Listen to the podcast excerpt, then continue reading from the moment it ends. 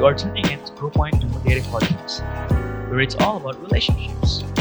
We exist to glorify God by making disciples in the spirit of love. We hope that this message will bless your heart.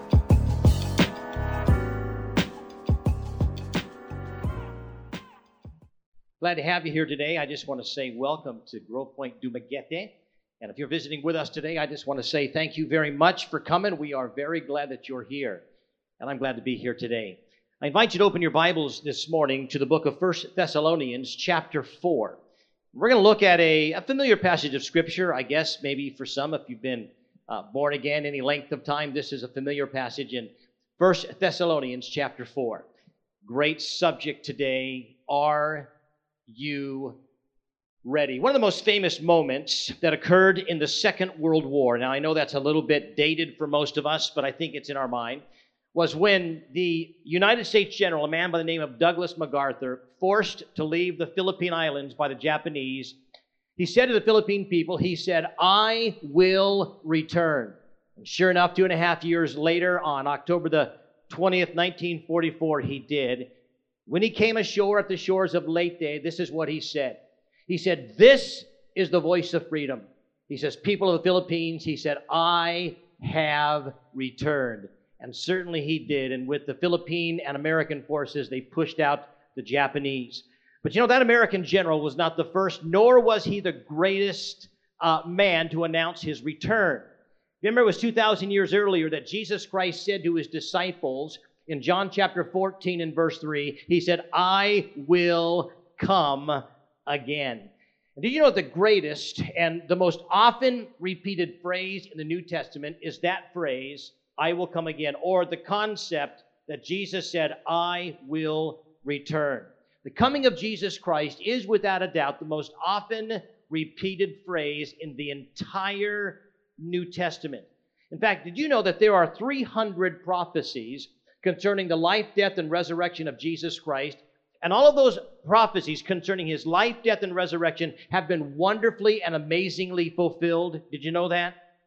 And yet, although that is true, do you realize that for every one prophecy on his life, death, and resurrection, there are 20 prophecies concerning his second coming? And it stands to reason if all of those 300 prophecies concerning his life, death, and resurrection have been wonderfully and amazingly fulfilled, we can expect with the same certainty that every one of those prophecies regarding his second coming likewise will be fulfilled. Because the fact is, Jesus Christ is coming again. In our passage, we, we see what Paul calls the, the rapture of the church. And on God's prophetic timetable, that is the next event that we, as the church of Jesus Christ, are waiting for. We are waiting for the coming of Christ at the rapture of the church. Paul speaks of that rapture in our passage here in 1 Thessalonians chapter 4 and verse 17. Listen to what he says. Verse 17, 1 Thessalonians chapter 4, Paul said, Then we who are alive and remain shall be caught up together with them in the clouds to meet the Lord in the air. And that's what we call the rapture of the church. You see, at any moment, Jesus Christ is going to appear in the clouds. And those who have placed their faith and trust in Jesus Christ, whether dead or alive, they will be caught up to be with the Lord in the air. And that is the next event on God's prophetic timetable. We, as a church, are awaiting Jesus appearing in the clouds. And those who are dead in Christ and those who are alive in Christ will be caught up to meet the Lord in the air. Could you imagine when that day happens? It is said, faster than a man can blink an eye, Jesus is going to appear in the clouds, and about 500 million people around the world who have placed their faith and trust in Jesus Christ will instantly vanish from planet Earth. Could you imagine what's going to happen? It's going to create unbelievable chaos, as it were, upon the earth. Planes are going to fall out of the sky because Christian pilots have been raptured. Driverless cars and buses and trains around the world are going to cause unimaginable damage. Why? Because their pilots and their drivers have been raptured. Doctors are going to be snatched from the operating room. Students are going to be vanished, as it were, from their classrooms. You see, children are going to disappear from their beds. People will be running out into the streets looking for that person to whom they were just talking to. Imagine what the newspapers will be like on the day after the rapture. Maybe bold headlines saying millions instantly vanish. And I guarantee you that the talk shows around the world are all going to be interviewing people who had been talking with a loved one and then vanished. And every story will be about the same. A wife will say, I came home, my husband came home from work and we embraced and we kissed, and all of a sudden he just disappeared. A husband's going to say, I rolled over in bed and my wife was gone. Her bedclothes are there, but she has vanished. A young person will say, I was playing basketball with my friends and all of a sudden half the basketball team just vanished. Because you see, when Jesus Christ appears in the cloud, you see, he's going to rapture the church in an instant before a person can literally blink their eye. And friends, what's important to know about this is that this could happen at any moment. Do you realize that there is not a sign in the scripture that yet needs to be fulfilled before Jesus Christ will rapture the church? Every sign that is yet to be fulfilled is a sign pointing to the second coming of Christ and not the rapture of the church. In fact, it's what we believe as a church. The coming of Jesus Christ is imminent. He could come at any moment. Jesus Christ could come at any time. In fact, it is interesting when we look into the Bible. Never are we asked to be looking for signs. Did you know that? But we're, what are we to be looking for? We are to be looking for the immediate appearing of our great God and Savior, Jesus Christ. In fact, that's why we read in the book of Titus these words, Titus 2 and verse 13. The author said, We are to be looking for, we are to be presently, every day looking for that blessed hope and the glorious appearing of our great God and Savior, Jesus Christ. You know why? Because Jesus Christ is coming again. One day there was a preacher, his name was Robert Murray M'Cheyne, and he came to five of his friends and he asked every one of his friends this question. He said, Do you think that Jesus Christ will come today? And his first friend looked at him and he said, I, I think not, not today. He asked the second, Do you think Jesus will come today? And the second friend said the same. He said, I think not, not today. He asked the third, the fourth, and the fifth the same question and each gave the same answer I think not, not today. And then he had them turn to the words of Jesus, those familiar words in Matthew 24 and verse 44. And here's what Jesus said He said, Therefore, be also ready, because in such an hour as you think not, so comes the Son of Man. Hey, listen, Jesus Christ is coming again. And because Jesus is coming again, here's the question I want us to consider Are you ready? Jesus is coming again. Are you ready to meet the Lord? Are you ready for his return? And so, in our passage, I want us to see simply two simple thoughts. I want us to see today what happens when Jesus Christ comes, and then how we can be ready for our Lord's return. So when Jesus Christ appears in the cloud to rapture the church, what's going to happen? Well, here's the first thing that happens. The Bible reminds us that each and every one of us, those who have placed our faith and trust in Jesus Christ, there will be what the Bible calls the redemption or the remaking of our human bodies, the redemption of the body. You see, when Jesus appears in the clouds to rapture the church, here's the first thing that he does he resurrects everyone who has died in Christ. He resurrects them. And as he resurrects them, he remakes them and he remakes their body in absolute glorious perfection. In fact, listen to what Paul said in our text here in verse 16 of 1 Thessalonians chapter 4. The Bible says, For the Lord himself will descend from heaven with a shout and with the voice of an archangel and the trumpet of God. And notice he says, and the dead in Christ. That little phrase in Christ is important. That refers to an individual who has placed their faith in Christ. And those who have died in Christ, they will rise first. Because here's what happens when a Christian dies. When a Christian dies, immediately his soul and his spirit they go to be with God. In fact, the Bible makes that clear in 2 Corinthians 5 and verse 8 when it says, to be absent from the body is to be present with the Lord.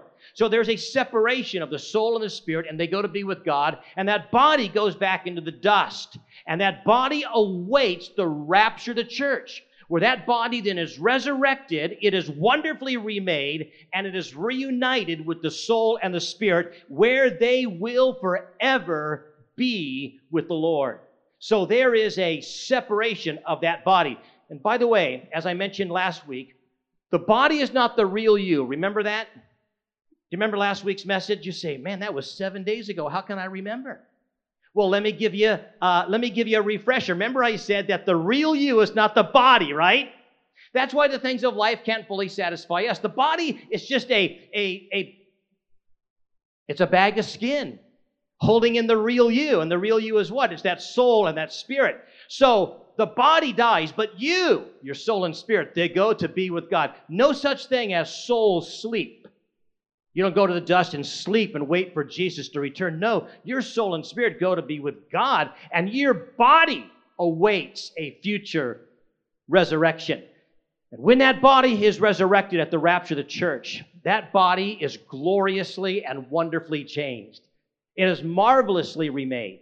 In that fact, listen to what Paul said. It's a great passage in 1 Corinthians chapter 15. Paul said this in verse 51.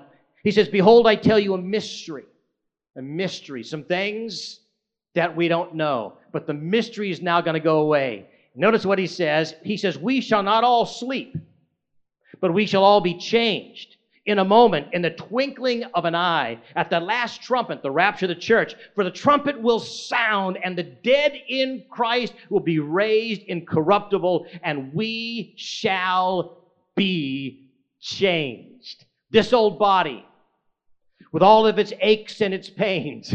This old body that every day slowly decays, and the older you get, the more pain you feel. And young people, it's coming your day. Your day will come. But this old body is dying. But listen, one day this old body will be wonderfully changed. I remember reading a story about a family who they were farmers way out in the country, and they had never been to this city. And so one day, the mother, the mother, the father, and the son came into the city, and they saw sights and sounds they had never seen before. They saw tall buildings and they saw shopping centers and things they had never seen. And so the husband dropped the wife off at, at a shopping mall. The son and the father went to one of the largest and newest buildings in the city. And when they walked in the lobby, they saw something they had never seen before. They saw an elevator. And as they were looking at that elevator, wondering, what is that thing? They didn't know what an elevator was, they had never seen one. And so, as they were looking at that elevator, they saw the doors open and they saw this old lady walk into the elevator. All of a sudden, the doors closed. They saw the dial go from one side to the other side, and from the other side to the other side, and then those doors opened, and out came a beautiful young lady. And that old farmer got all excited and he says, Son, you wait right here. I'm going to go get your mother and I'm going to run her through that thing. See, he thought that elevator brought great change and changed an old lady into a beautiful young lady. But you see, in a bigger sense, that's kind of what our Lord is going to do to our bodies at the rapture of the church. Our bodies are going to be wonderfully and gloriously changed. You know, people often ask me when we talk about the rapture and the changing of the body, they say, Well, what will your bodies look like? And the answer is this Are you ready? I know what you're going to look like. Are you ready? You say, How do you know what I'm going to look like in the future? I know. Here's what you're going to look like you're going to look absolutely the same without all the flaws. Did you know that? Do you know that in heaven we will retain our racial and our ethnic identities? Did you know that? Filipino will always be a Filipino.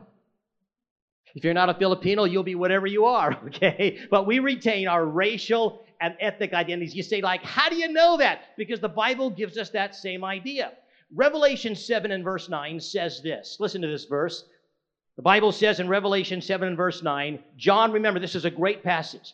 These are one of those passages where John gets a glimpse into heaven and he sees things. And here's what he saw when he got a glimpse into heaven it says he saw a great multitude. That's a great phrase. That means there's going to be a lot of people in heaven.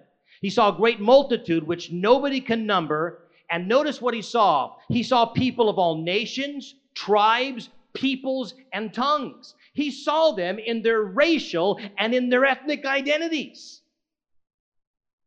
But he saw them without all their flaws. You see, how do, I, how do you know that? Because they are going to be wonderfully and gloriously changed into the image of absolute perfection. Do you realize at the rapture we may look the same? We may sound the same, but our bodies will be changed. Never again will our bodies be subject to decay, disease, or death.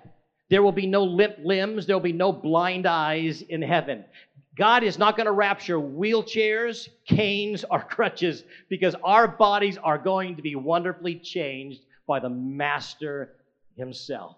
So when Jesus comes to appear in the clouds, those who have died in Christ and those who are in Christ alive and remain, we are going to be caught up. And as we go from the grave, from the earth to Christ, our bodies are going to be wonderfully and masterly changed to absolute perfection. Are you with me? Here's a second thing that happens. We're then going to be, if you're a child of God, if you're in Christ, we are going to be rescued the Bible says, from the tribulation period. You might be thinking, the tribulation, what is that, you know? Well, the Bible reminds us that the very moment the church of Jesus Christ is raptured, the very moment those who are dead in Christ and alive and remain, the moment we leave this earth, the world is going to fall into a seven year period called a tribulation. The church is gone. Everybody outside of Christ is left. The Bible says that this world will fall into a tribulation. This tribulation will be a, pl- a time of unbelievable tragedy. In fact, it will be a time of unbelievable intensity. In fact, even greater than that atomic bomb that was dropped on Hiroshima, ending the Second World War, where in seconds 70,000 people died. More destructive than that tsunami that hit the Indian Ocean a few years ago that took the lives of over 300,000 people will be this period called the tribulation. Listen for a moment to what the Bible says is going to happen during this seven year period of the tribulation. In fact, we read, if you, if you were to read Revelation chapter 6, this is the first three and a half years of the tribulation. The Bible says that during this first three and a half years, the world will be literally devastated by war and massive earthquakes. They will wipe out food supplies, creating global hunger and killing one fourth of our world's population in the first three and a half years after the church is raptured. It is said during the middle of the tribulation, 100 pound hailstones mixed with fire are going to fall from the sky to this earth. An asteroid or some large something or rather is going to come and strike the sea it's going to create a tidal wave that will literally devastate coastal cities, killing another quarter of our world's population. In the middle of the tribulation, also in Revelation chapter 9, we're told that a, a plague of locusts are going to sweep the earth, causing such pain that people are going to beg God just to die. And just as things can't get worse, the unthinkable happens. Nuclear bombs are dropped upon the cities of this world, as a result, destroying another two thirds of human life, animal life, and all plant life. In fact, you may be sitting there and think, well, that's never going to happen. Nuclear weapons are never going to happen. You know, it was Ronald Reagan who said, maybe 30 years ago, he says, man has always used every weapon he has ever devised. It's just a matter of time. And the Bible records for us, I believe, in Revelation 16, that there is such a, a, a, a, explosive tragedy on earth that many Bible scholars believe that that is nothing more than a nuclear bomb happening, destroying. Listen, when it's all done, said and done, at the end of these seven years, two thirds of our entire planet has been destroyed: human life, animal life, and plant life. And I think that's why Jesus made this statement, these words of warning to us in Matthew chapter 24 and verse 21 and verse 22. Listen to what he said. Let's read it carefully, all right? Here's what he said Jesus says, For then there will be great tribulation, great tribulation, such as not been seen since the beginning of the world. In other words, this is a point of history that has never been seen before. This is more destructive than anything that has ever before happened. And he goes on to say, he says, nor shall ever be. In other words, it will never get worse than this. And unless those days were shortened, no flesh would be saved. Friends, that is the tribulation. And you know, might be thinking, well, you know, this is pretty bad news here on a Sunday morning. You know, that's a that's pretty heavy for me. I just got out of bed. You know, I, I haven't even had my first coffee this morning. Well, if you haven't had your first coffee this morning, shame on you. I'm just teasing, all right? But I say it to say this. Here's why I, I, I mentioned to the tribulation. Because if you're a child of God today, if there has been that moment where you have placed your faith and trust in Jesus Christ, if you are in Christ, then you are going to be rescued from this fiery trial called the tribulation. Are you with me? That's why we need to be ready. Friends, the fact of the matter is the church is going to be raptured and the world is going to fall into tribulation, and we must be ready for his return. And if you're ready because you have placed your faith and trust in him, then you're going to escape this period that the Bible calls the tribulation. You see, just before this tribulation, the Bible tells us that Jesus is going to appear in the clouds. Those who have died in Christ are going to be resurrected. Those of us who may be alive and remain, we're going to be cut up to be with the Lord in the air. And then the world will plunge into this seven year period called the tribulation. In fact, Jesus speaks of our rescue when he said this in Revelation 3 and verse 10. Here's what he said He said, Because you have kept my commands to preserve. He says, I will keep you from the hour of trial which shall come upon the whole world. Now, this is a very important phrase. Now, the hour of trial is just a synonym for the tribulation. And notice what he says. He says that he's going to keep us from this hour of trial. He's going to keep us from it. Notice he didn't say he's going to preserve us through it. He didn't say he's going to keep us in it. He said he's going to keep us what? He's going to keep us from it. You see, he's going to deliver the church from this seven year period called the tribulation. Here's something interesting for you. All right, this is a, we'll take it a little deeper. Are you ready? Are you ready for this this morning? A little deeper. Do you know in the first three chapters of the book of the Revelation, the word church occurs 19 times? Revelation chapter 1, Revelation chapter 2, and Revelation chapter 3. The word church occurs 19 times. But from Revelation chapter 4 to Revelation chapter 19, that long period, the word church does not occur at all. You say, why? Because Revelation chapter 4 to Revelation chapter 19 is talking about the tribulation. And the reason the church is not mentioned in those chapters is because the church is not there. The church occurs again in Revelation chapter 20, where we see the church in heaven. So in Revelation chapter 1, 2, and 3, we see the church on earth talked about 19 times. When the church in Revelation 3 and verse 10 is taken out of this world, the tribulation starts, Revelation chapter 4, all the way to Revelation chapter 19, the word church does not occur. And then after chapter 19, all of a sudden John gets a glimpse of heaven. And know what he sees? He sees again the church, reminding us that the church of Jesus Christ is not in the tribulation. Can I take this thought one step farther? Was that okay? A little deeper? Hey, did you know that in the scripture, God never pours out his wrath on the righteous? Did you know that? God never pours out his wrath on the righteous. That's why the church is not in the tribulation. God never. There is no there is no recorded incident in the Bible where God pours out his wrath on the righteous. God only pours out his wrath on unrepentant sinners and he only pours out his wrath on unrepentant sinners after the church of Jesus Christ, uh, after the righteous are gone. Did you catch that? He only pours out his wrath on unrepentant sinners after the righteous are gone. Here's an example God only poured out his wrath upon the world after Noah and his family were safely in the ark. God only poured out his wrath on Sodom and Gomorrah after Lot and his family were safely out of the city. And the same way, God is not going to pour out his wrath on this earth until the church of Jesus Christ is safely delivered at the rapture of the church. And friends, that's why we need to be ready.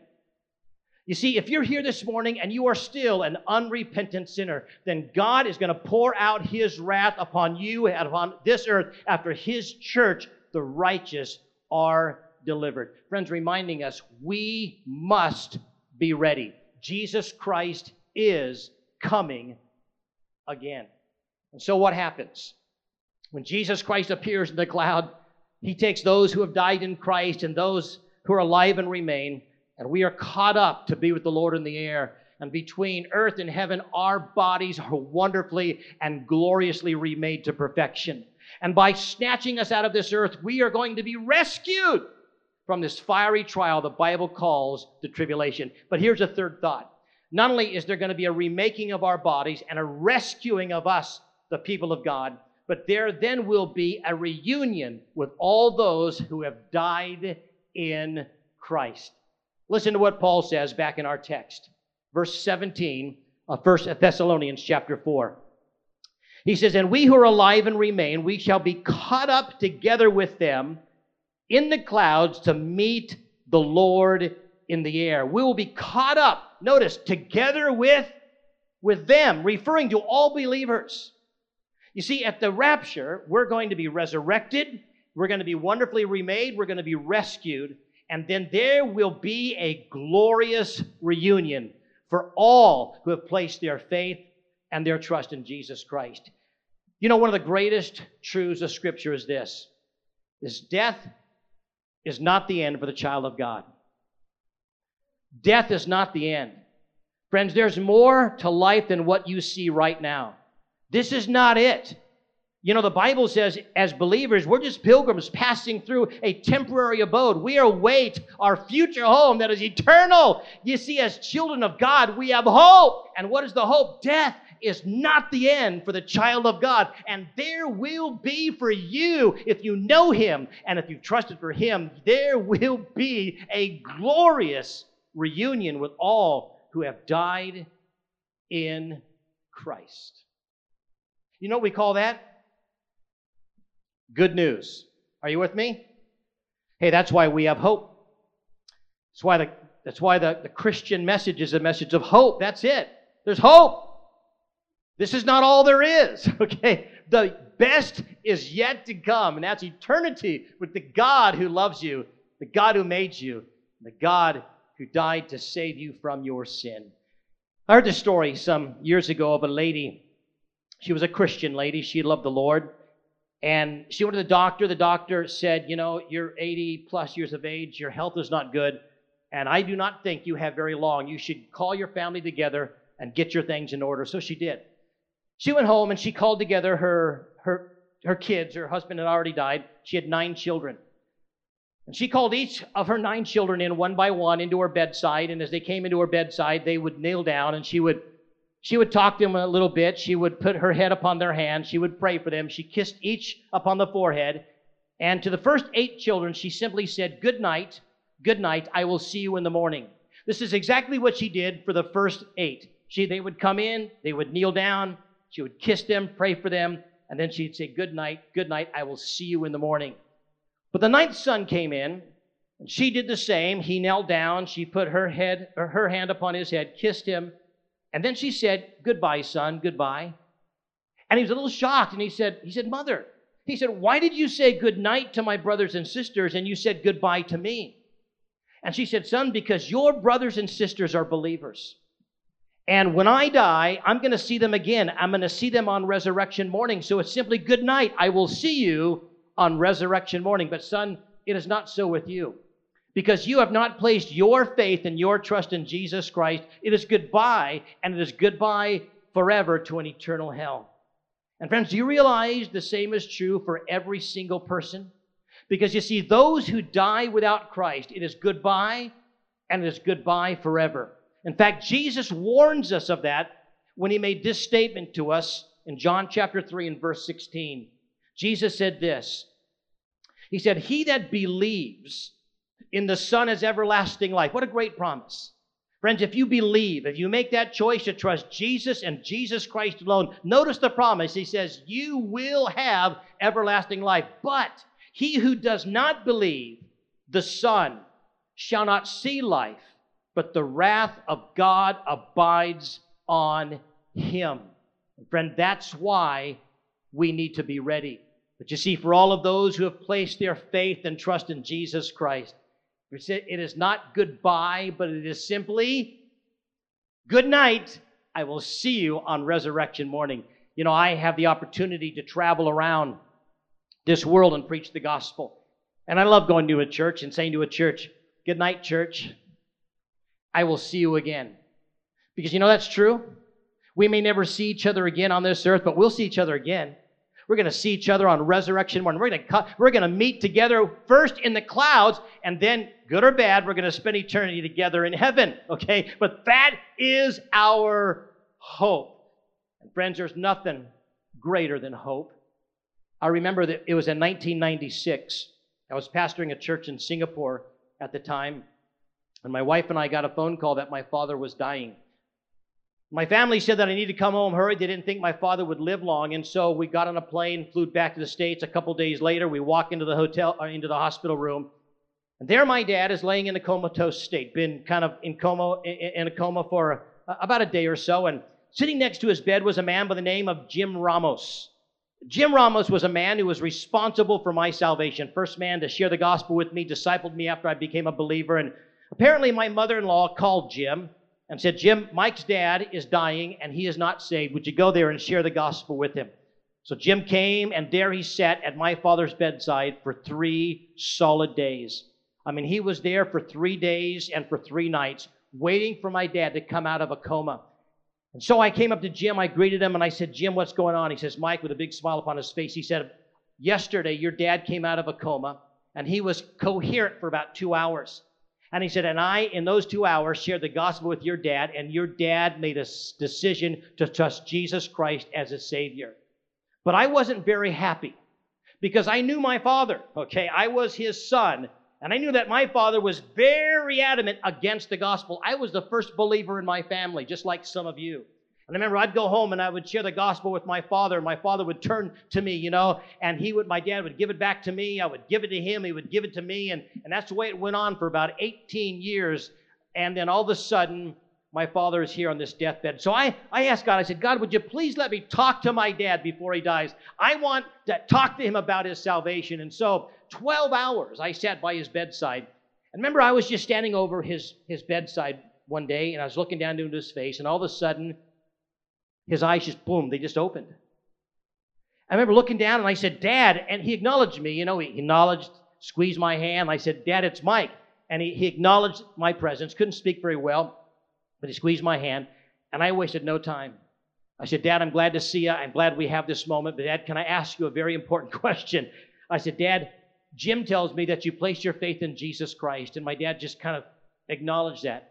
And I said, Dad, are you right now trusting Jesus and Jesus Christ alone to be your Savior? And my dad looked at me and he acknowledged and he squeezed my hand.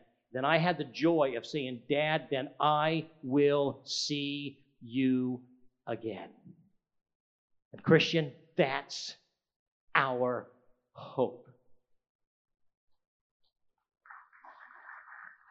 So I ask you, are you ready? Are you ready to meet the Lord?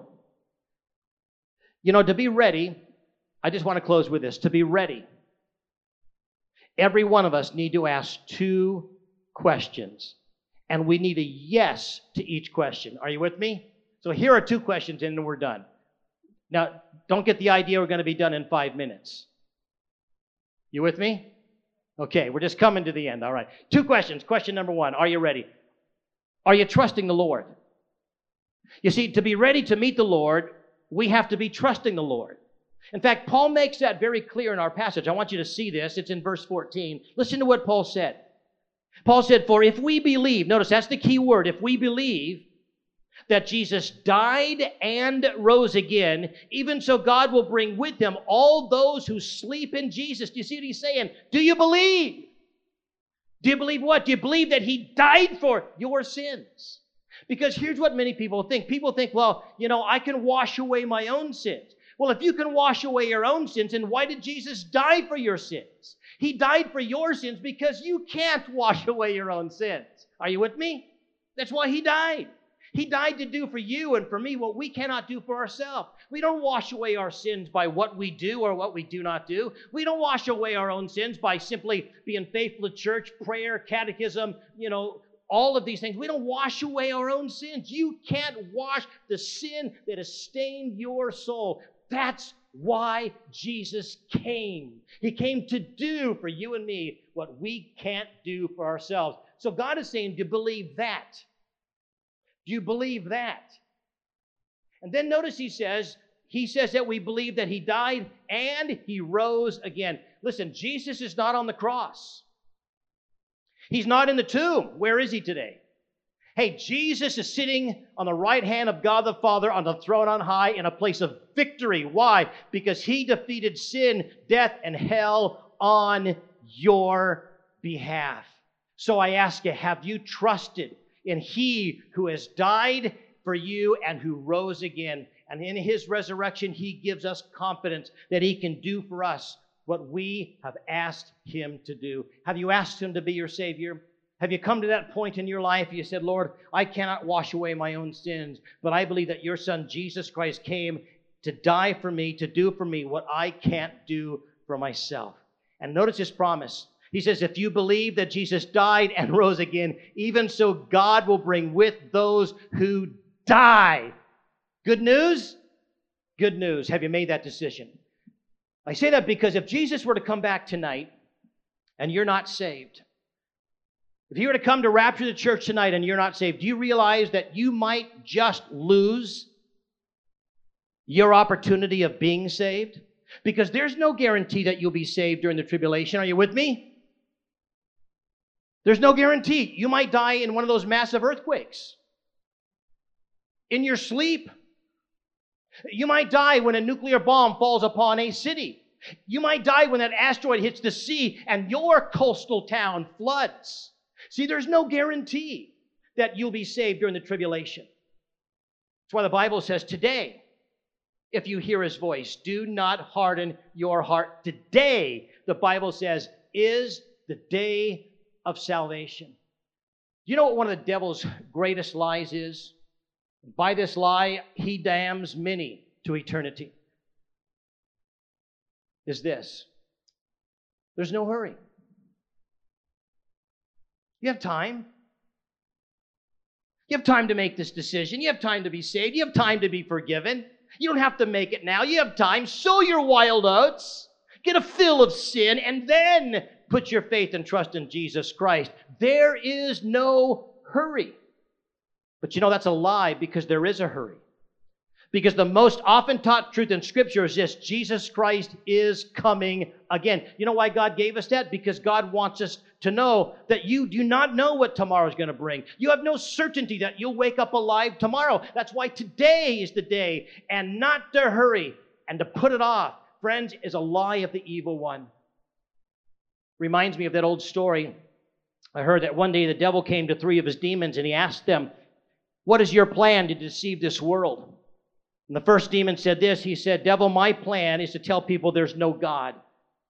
And the devil looked at this demon. He says, That won't work. Everybody knows there's a God. Eternity is written on the heart of man. People know that. The other one says, Well, I'll tell them that there's no hell. And the, the, the devil says, No, listen, people know that there is a there, there's a penalty and there's a there's a payment for their own sin. That won't deceive anybody. And the third one said, Devil, I will tell them that there is no hurry. There, the devil with a smile upon his face looked at him and said, Yes, that's it. With that, we will deceive many. But friends, there is a hurry because Jesus Christ is coming again. If you're here this morning and you're not certain that your sins are forgiven, and you're not confident that you're on your way to heaven, if you do not remember a time when you have understood the gospel, it's clarity that Jesus came to do for you what you cannot do for yourself. If you've not repented of your sin and placed your faith and trust in Jesus Christ, then what are you waiting for? Let today be the day of salvation for you. So I ask you this question Are you trusting the Lord? But maybe you're here this morning and say, I'm trusting the Lord. Then I ask you a second question Are you living for the Lord? You see, because if you place your faith in Him, then the next question is this Are you living for the Lord? You see, what would the Lord find you doing if He were to come tonight? How would He find your life? Would He find you a fruitful or fruitless Christian? Would your lifestyle embarrass you in His presence? Would He find you living in fear or would He find you living in faith? You see, the Bible warns us believers of this, and I've already mentioned this. When Jesus Christ comes, that he's going to come in the twinkling of an eye. Remember, we read that verse, 1 Corinthians chapter 15. You know what a twinkling of the eye is? The twinkling of an eye is a blink. Did you catch that? That's a blink. Did you see that? That's a blink, okay? The Bible says that Jesus is going to come faster than you can blink an eye. By the way, do you know how fast an eye blinks? I didn't think so. Not one of those facts we learn in school, right? But here it is. I'll tell you. You'll never forget it. Test next Sunday. Here it is. An eye blinks at 11 one hundredths of a second, faster than any other part of the human body.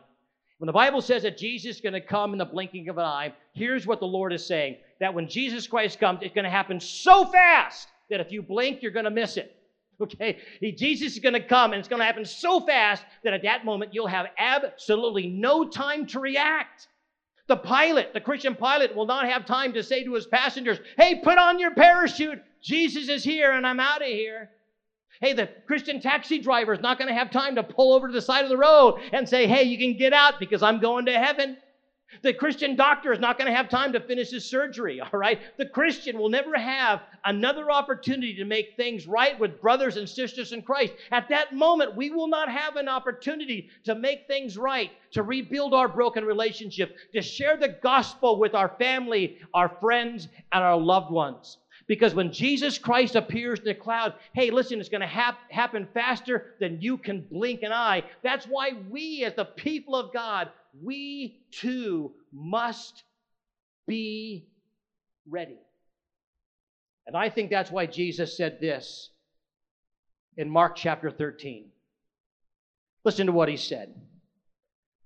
Jesus said, Watch therefore, for you do not know when the master of the house is coming.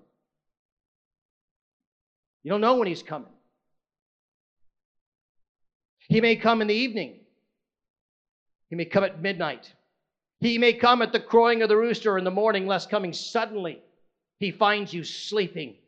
And he said, What I say to you, he says, disciples, I say to all, to us, watch, be ready, because Jesus Christ is coming again.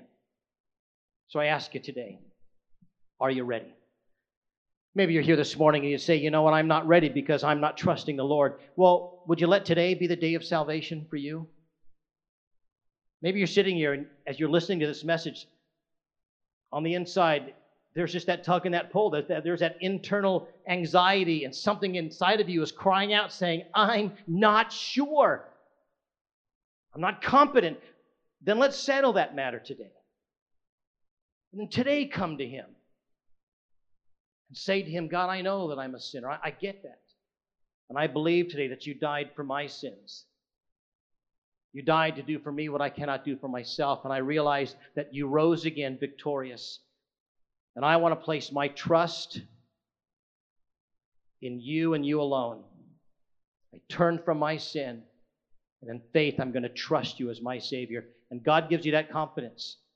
And we read the verse that if you believe in Him, you shall not perish, but have everlasting life. And if that is your need today, then come to Him and you can walk out of here with a smile upon your face and you can say, Yes, I am ready. But maybe you're here this morning and you say, as a child of God, one who's in Christ, I'm not where I ought to be. And I know I'm not living for the Lord. And therefore, I'm not ready. Just come to Him and tell Him about it. Then ask Him to help you. Maybe today God's been tugging and pulling at your heart to share the gospel with your, your friends, but you're not doing it. Your family, but you're not doing it. God's stirring you today. You know, you can trust Him in that. You can trust Him in that. God died for your family, God died for your friends. Jesus is coming again, and he says he wants us to awake out of our sleep and watch and be ready and to get up every day realizing the day might be that day, living in the light of his imminent return. Friends, if God is speaking to your heart today, in a moment, I'm going to ask us just to bow our heads, and I'm going to give an invitation today. If you're here this morning and not certain that your sins are forgiven, you're not confident you're on your way to heaven, then I want to help you today to make sure and to be certain that you're on your way to heaven. And you, if you're a child of God today, I want you right in your seat just to pray, God, help me. I'm not where I ought to be. I'm not doing what you want me to do, but I know I ought to. And I want to live in the light of your imminent return. Talk to him about that. God will meet you at your present need. So let's bow for prayer, shall we, with our heads bowed and our eyes closed. Lord, I just want to say thank you today for this great passage, reminding us as a church that God, you are coming for us. And when you do appear in that cloud, that our bodies, these old, broken down bodies, are going to be wonderfully remade. Lord, we're going to be rescued from this fiery trial of the tribulation, and for that we are thankful. There's going to be a time of glorious reunion forever with you and all who are in Christ in heaven throughout eternity, and for that we're thankful. Lord, we're thankful that's possible because of what you did for us on the cross. And I want to pray today for some who are here today and they would feel in their heart that they're not ready because they're not trusting you. That's where you find yourself today. You're here this morning, not certain that your sins are forgiven, not confident that you're on your way to heaven. But God has been tugging and pulling at your heart, and today you want to get ready. Today you want to settle this matter. If that's where you find yourself this morning. You're not saved, you're not sure, or you're not certain. You're not confident that you're ready to meet the Lord, but you want to be. Here's what I wanted to do I want you right where you are in your seat right now, just to lift your hand and say, That's me. I'm not ready, but I want to get ready today. I'm not trusting Him, but I want to trust Him right now. I want you to just lift up your hand. You can put it right back down, and I'll have a word of prayer with you. If God is speaking to your heart in this regard, I'm not ready, but I want to get ready. If God is speaking to you, I want you right now just to lift that hand up and say, That's me. Please pray for me. Just put it up, and you can put it right back down. I have a word of prayer with you. God's speaking to your heart.